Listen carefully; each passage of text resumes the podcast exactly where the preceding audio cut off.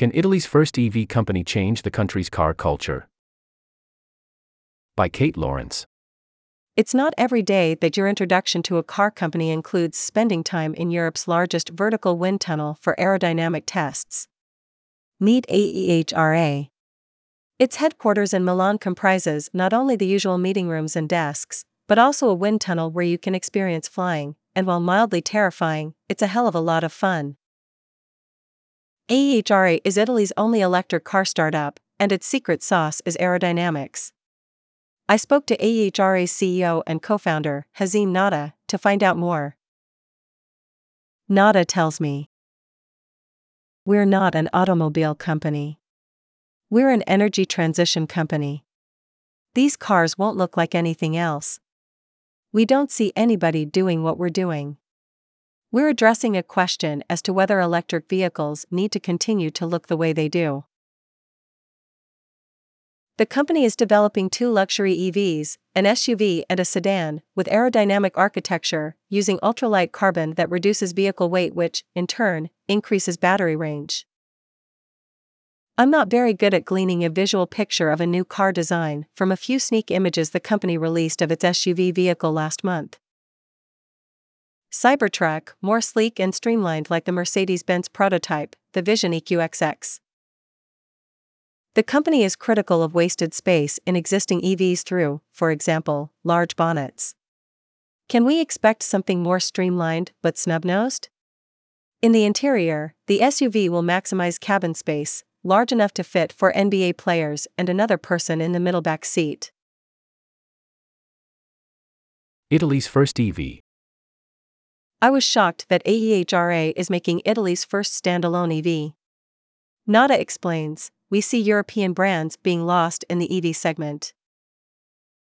There's also a long history of Italian design houses like Pininfarina working for Chinese automakers like BAC, Brilliance, Chery, FAW, Foton, JAC, and SGM to bring their ideas to life.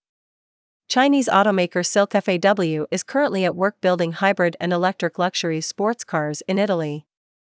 That's a lot of skill, which is benefiting automakers outside of the country. Nada and his team thought, this is crazy. There's so much know how. Why is there not a single standalone company pushing local EVs?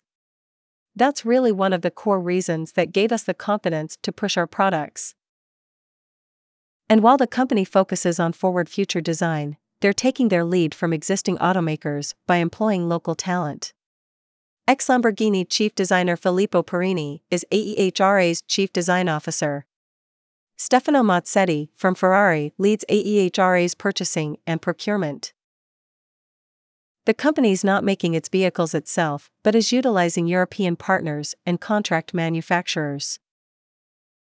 Perhaps its biggest challenges are not simply going up against EV makers like Lucid, Tesla, Rivian, and NAMX, but those that beset any fledgling startup.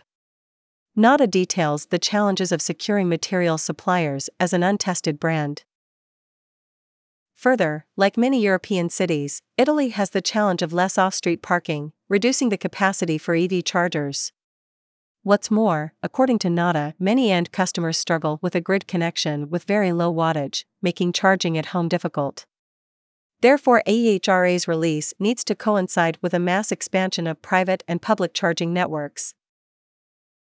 But AEHRA is focused on the luxury market, intending to launch lower priced vehicles in the future. Their 800 km battery range stacks up well against their competitors. At present, Lucid Air comes with promises of 873 km on a single charge, and you can drive the Tesla Model S long range for over 600 km without charging. The Fresco XL promises a single charge range of 1000 km. Do luxury EV buyers welcome newcomers? The question remains whether AEHRA can gain market traction to fulfill its ambitions. Are people willing to order a luxury vehicle from an unheard of brand? I'm also curious what impact the recent election of a right wing party will have on EV making. Last month, right wing politician Matteo Salvini called for a referendum on the banning of ICE vehicle manufacturing by 2035. Will the government reduce the VAT on EVs and increase subsidies in the next decade? According to Nada, the planned luxury electric cars will start at between 150,000 euros and 180,000 euros. AEHRA aims to manufacture 25,000 vehicles annually. Production will begin in the first quarter of 2025, and the vehicles are expected to be delivered directly to the first customers in mid 2025. If AEHRA succeeds, it'll change the Italian automaking landscape for good. Get the Shift newsletter. Get the most important mobility news in your inbox each week.